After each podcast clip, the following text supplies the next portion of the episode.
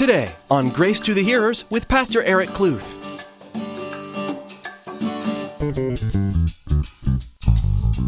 Paul tells us in 2 Corinthians, while we do not look at the things which are seen, but at the things which are not seen. For the things which are seen are temporary, but the things which are not seen are eternal. So the things that you are seeing, those are just temporary. But the things that you're thinking of above, those are eternal. So think of things that are above. Paul also says, set your mind on things above and not on things on the earth. Distractions abound in this world, and we can easily find our focus shifted from God to that which is tugging at us here on earth. Pastor Eric reminds us today to keep our eyes on Jesus and on the big picture of his message spreading to all the world. When we focus on Jesus, the world will see him through us. Well, let's join Pastor Eric for part 2 of his message entitled, Lessons from Samaria, Part 1. What is the big deal about Samaria? I said that the Jews were prejudiced towards the people of Samaria. Well, what is the big deal with Samaria? Well, some history background, why the Jews avoided this area is because in the time when the Babylonians came in to conquer Judah, the southern kingdom of Israel, they captured almost everyone. They took almost everyone back with them to Babylon, okay? Except those who were the lowest class of society. They didn't want to take them because they didn't want the lowest class of society to come into Babylon. They didn't want them, so they said, you guys are staying here, we're taking everybody else. And so you have this lower class of people staying in the land, and guess what they did? Over time, they started intermarrying with other people of the land. Okay, and then they started to adopt their style of worship. And so the Jews who were left intermarried with the Gentile people and interweave pagan superstition into their beliefs. These people were founded in the law of Moses, okay? That's where their foundation was at. But when the rest of the tribe was gone, they started to adopt in different beliefs. And so they had a buffet of beliefs, in a sense. Oh, a little bit of this, a little bit of this. And so they started having children, and guess what? They formed their own region, and that is Samaria, okay? And so the Samaritans, in the eyes of the Jews, were half-breeds. Half-breeds. They were even worse than the Gentiles to them because they had the root, they had the foundation, but they went away from that foundation to adopt the pagan views. And so they didn't want anything to do with these people. They were like, in a sense, just outcasts. They would cross the Jordan River twice to get away from these people. Pretty intense, huh? So Jesus had to go through Samaria simply because of this reason. They needed to hear about him. That's why Jesus Christ went into Samaria, because they needed to hear about him. Because here they have started to hear the promises of God through the law of Moses, and so God says, you know what? Jesus, I need you to go there to reveal yourself to them. And Jesus was obedient. He went. He had to go. And so Jesus wanted all men to hear about him, and no matter where they lived or even their living status, where they were at in life. Remember, these were the low-class people of society, the poor of the poor, the dirty, the people that you feel uncomfortable because they're just in a rough spot of life. But Jesus Christ looked past that because he was obedient about his Father's business, and he knew by the Spirit of God, I truly believe that he needed to go so that they could hear about him, about being the Lamb of God. And so, as I mentioned earlier, the word prejudice comes to mind to me with the thought process of the Jews towards the people of Samaria. Prejudice can mean an unfavorable opinion or feeling formed beforehand or without knowledge, thought, or reason. Any preconceived opinion or feeling, either favorable or unfavorable. Now, most often, man links the word prejudice to an ethnic group. I mean, at least in my opinion, I see, whenever I hear the word prejudice, I think, oh, do they not like that group of people? You know, maybe I'm just so simple-minded, I don't know, but that's what I usually link the word prejudice to. But the thing is that looking at the definition of what prejudice is, In one way or another, most people are prejudiced in some way. Some way, somehow, okay? Yes, maybe it's towards a race of people, but usually it's something, a thing, a place, a region of land. It can even be a store, you know, where you don't want to go. It's a place or thing, or maybe you're prejudiced towards something that you like, and you won't have anything else but that. Maybe that's coffee. Okay? For me, I guess I'm a little prejudiced towards Starbucks, because I love Starbucks. It's not that I like what they stand for, but I like their coffee. Okay? Whatever. The point being, though, is that we have that prejudice. You know, if you're looking at the definition, we all have that prejudice feeling towards something. Maybe, though, you guys, you are prejudiced towards people. I don't know. But the flesh of man is usually prejudiced towards something, somewhere or someone in life. And I mentioned earlier, for me, I'm prejudiced towards a certain store. I don't like going to Walmart. And if you work at Walmart, I'm sorry, but I just don't like going there, okay? For me personally, I don't know why. It's that unreasonable thought, right? That stupid thought. I have a preconceived opinion of unfavorableness towards Walmart. And that's stupid, but that's just, I have this thing, this opinion, and I'd rather go to Safeway and pay the extra dollar to buy my groceries. I'm just being real, okay? This is just being real, okay? Okay, I got that off my chest. It's goofy and stupid, but it's a form of prejudice, okay? And I must not have that, and we'll see why here in a second, okay? But the point being is that man puts borders around everything. We put borders around everything. I only go there, or I don't go there. I interact with this group of people, and I don't interact with that group of people. I don't go to that country. I only stay in this country. The list could go on and on, right? But what if we didn't see borders? What if we didn't see borders? What would it look like if we were led by God's Spirit in everything we did?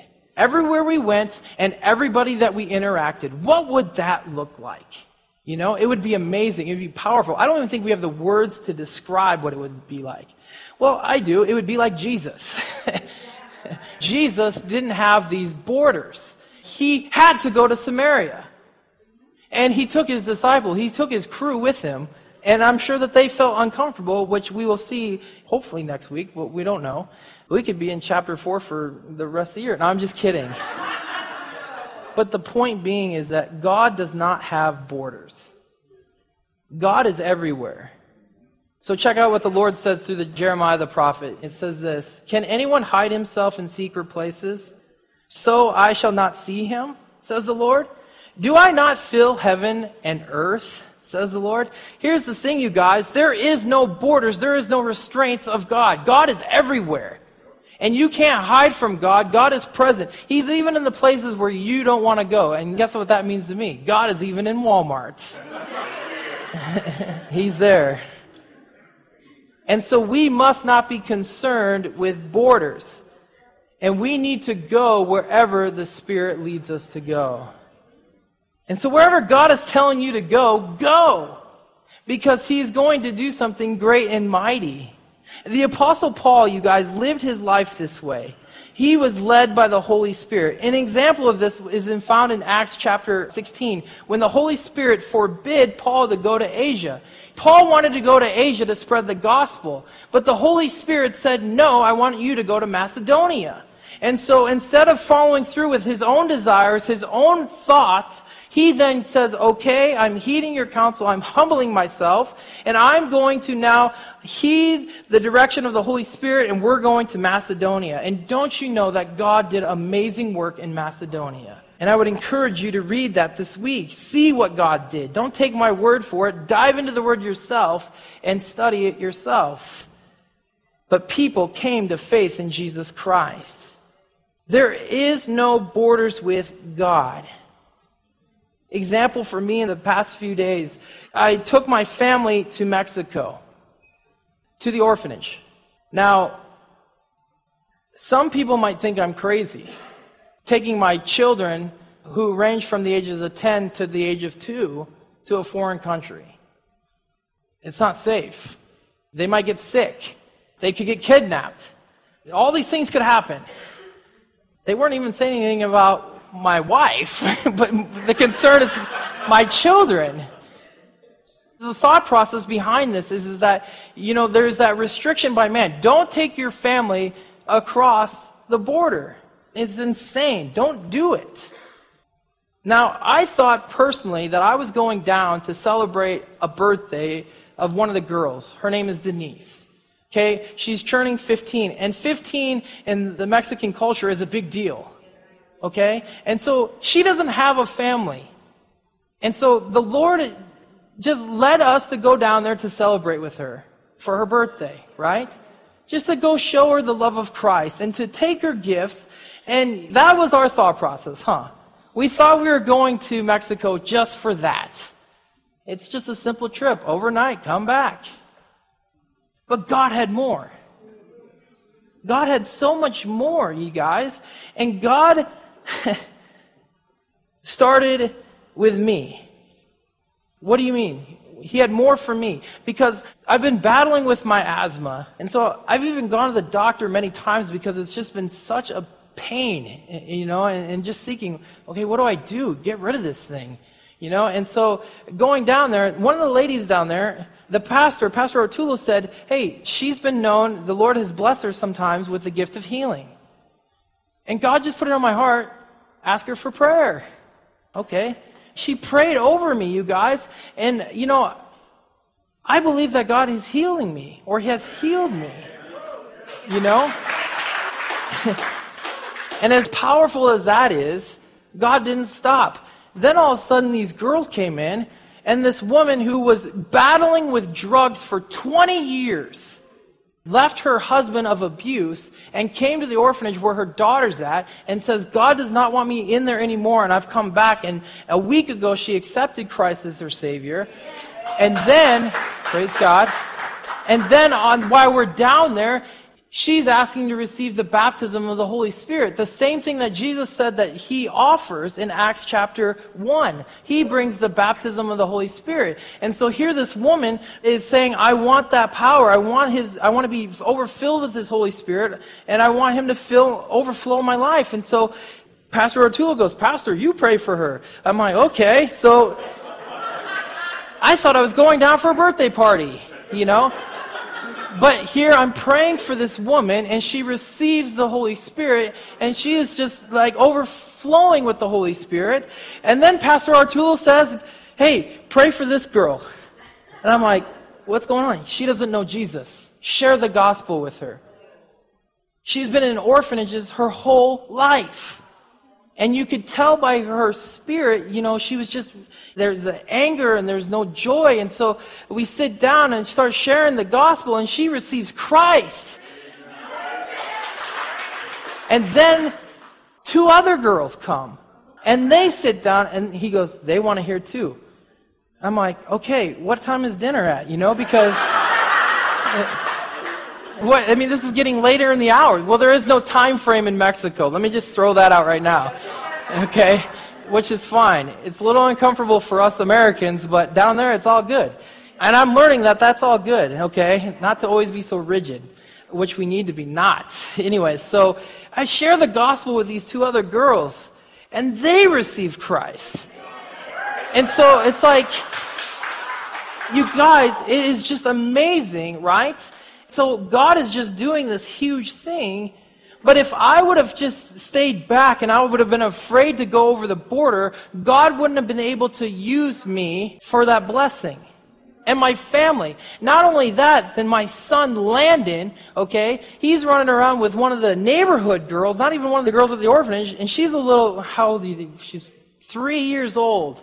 Okay, she's staying with her grandma. She doesn't have any other siblings, no other brothers. She has never had a brother. And here's my son carrying her on her shoulders, playing with her.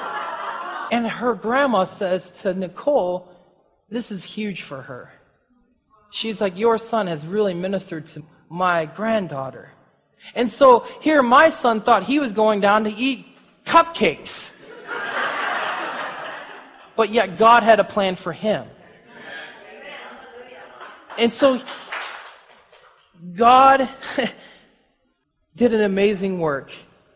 And as I'm sitting in the chair, Pastor Arturo, it wasn't even crossing my mind, but he looks at me, he goes, this is why God brought you here. This is why God brought you here. And so I thought I was going, again, for that birthday party. But it wasn't. God had more for us. That's the point, you guys. We must not look at life with the lens of flesh. When we look through the lens of flesh, we see borders, we see restrictions. But we must not look at life through those lenses. We need to look through the lens of Christ. It's not familiar to me because I wanted to go. We as believers of Jesus Christ, we should not have borders or restrictions stopping us to do the work of God. Why? Because God indwells you. Because there are no borders or restrictions with God. If there is no restrictions with God and He indwells you, then we must be open to wherever He wants to take you. Because how much are you missing because you are hung up with your flesh and not being led by the Holy Spirit? How much do we miss when we are hung up on ourselves? For me personally, I know that I've probably missed a lot. And that breaks my heart, but God is a graceful God and He's a merciful God. And today He's given me a new opportunity to not miss out on those opportunities. And yeah, I've missed out because of my stupid flesh and because of my own prejudice. But God, again, He is so merciful, so forgiving. And I just praise Him because I know that my heart's desires, I don't want to miss these things anymore.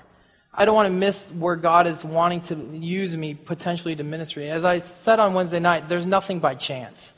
And so whatever God puts you in, wherever He takes you, look for the blessings of God. Look for the reason why you're there. Because there's a reason why God has you there and a reason why you're talking to that person. So how does one going about being led by the Holy Spirit? Well, first thing is, you guys, this is the major thing, is that you need a relationship with Jesus Christ. If you don't have a relationship with Jesus Christ, then you can't be led by Him because you don't know Him. But He wants you to know Him, and today's the day of salvation. If you don't know Him, just submit to Him and just say, you know what, I don't fully understand you, but you know what, I believe that you are Lord. I believe that you died on the cross for my sins, and I believe that, God, you raised Him from the dead, and I'm willing to repent for my sins and put my faith into you, oh God. And leave the transformation to Jesus. He will then start working in your life. After you've received Christ, now it's being filled with the Holy Spirit. Overflowing. Because once you accept Jesus, His Spirit indwells you, but now it's the overflowing of the Holy Spirit. And that's the baptism that Jesus Christ brings. And so just submitting to Him and He indwells you. Just ask for it. I think the thing that the Lord is teaching me personally is that I need to verbally ask these things. The Word says, I have not because I ask not. And so if you want that, the Holy Spirit, then just ask for it. And He will give you that power. He will give you the Spirit. And so, guys, who wants that? If you already have that, then praise God. But if you haven't received the baptism of the Holy Spirit, then ask for it. The third thing, study God's Word, guys. I believe that this is the most powerful tool a believer has, is God's words. As Psalm 119:105 says, your word is a lamp unto my feet and a light unto my path. What does that mean? If you want to be led by God, then study His word. Let Him lead you into the path that He has for you. Fourthly, prayer. This is, I believe, the second most powerful tool a believer has. Going directly to the throne of God. 1 Thessalonians 5:17 says, pray without ceasing. Don't stop praying. Fifthly, focus on things from above and walk by faith. Instead of focusing on the things that you see, focus on the things above. Paul tells us in 2 Corinthians, while we do not look at the things which are seen, but at the things which are not seen. For the things which are seen are temporary, but the things which are not seen are eternal. So the things that you are seeing, those are just temporary. But the things that you're thinking of above, those are eternal. So think of things that are above. Paul also says, set your mind on things above and not on things on the earth. We need to think of things above. If we want to be led by the Holy Spirit, if we want to be led to these different areas that God is leading us, may we think of things above and not on the things of the earth. For we walk by faith and not by sight, according to 2 Corinthians 5:7. Hebrews 10:38, going along with the idea of walking by faith, says this, now the just shall live by faith, but if anyone draws back, my soul has no pleasure in him. Think of those words, you guys, by the Lord. Now the just shall live by faith, but if anyone draws back, my soul has no pleasure in him. So we must walk by faith. We must live by faith. What is faith? Faith is the substance of things hoped for, the evidence of things not seen. That's what faith is, you guys. And so to be led by the Holy Spirit, you must have faith in the Holy Spirit. To be led by the Holy Spirit, you must have faith in the Holy Spirit. And the Holy Spirit is not different from Jesus. It's not different from God. He is God. Okay? If there is no faith, the Spirit of God, then there is no leading. Because your flesh is needing to see before you move. Move by faith and not by sight. So as a conclusion of these first 5 verses, Jesus was not concerned with borders. Jesus was concerned about doing his Father's business. Jesus would go where he was not supposed to go. Why? Because again, the people needed to hear about him. So when the flesh tells you don't go there, there's a good chance that the Spirit wants you to go there. And I'm going to share a quick story. It reminds me of a brother named Daniel who has a ministry to Muslims. And he went to Dearborn, Michigan, which is like the capital in the United States for the Muslim religion, okay? And he went with his team, and he goes into this area, and he asked the local people, where should I go, okay? And they say, you can go all over here, but do not go over to these 2 neighborhoods because the cops don't even go there to respond, okay? Don't go there. And guess what? He says, I guess I need to go there. And so he goes over there and he starts witnessing and sharing, and he goes to a mosque, and the leader of the mosque invites him in, and he gives him the pulpit, the stage to share what he believed. And so in the mosque, he preached Jesus Christ. That's in a Muslim mosque, you guys. So if he would have been concerned with the borders of not going into those things, he would have missed out. That doesn't mean that God would have missed out, because he would have chose somebody else. Because God is going to fulfill his will. But be a part of the blessing. Don't limit yourselves, because God wants to do great and mighty things in and through you, because there are no borders with God. And if there's borders in your heart, then today is the day to surrender those to Jesus Christ. We need to have a heart of Abraham, Jacob, Moses, Samuel, Isaiah, and Jeremiah. And that heart is this: here I am. I will go and do whatever you ask, O God. That's all the time we have for today on Grace to the Hearers. Thank you for joining us for our verse-by-verse study through the book of John. Pastor Eric Kluth will continue this series on the next edition of Grace to the Hearers. But right now, we'd like to offer you a CD copy of today's message free of charge. Just send us an email at info@gracetothehearers.com. That's info@gracetothehearers.com. Be sure to mention today's date. We'd also like to invite you to learn more about Grace to the Hearers by visiting our website at gracetothehearers.com. You'll discover Pastor Eric's heart for this ministry and also find out about more places you can listen to sound, biblical teachings like this one. There are also resources available to enhance your own time studying the Word of God. That's all at gracetothehearers.com. Well, we are so blessed to be able to share God's Word with you. We hope that it's not your only source of spiritual nourishment. The Bible reminds us frequently of the importance of a church community, and we also encourage you to find a church family to support you in your walk with Jesus. If you happen to be in the Coolidge area, we'd love to have you join us at Calvary Chapel Coolidge. We meet every Sunday at 10 a.m., and you'll find our location information and directions at our website, gracetothehearers.com. We do hope you've been blessed by Pastor Eric's message today from the book of John. Join us again as we continue to look deeper into the Word, right here on Grace to the Hearers.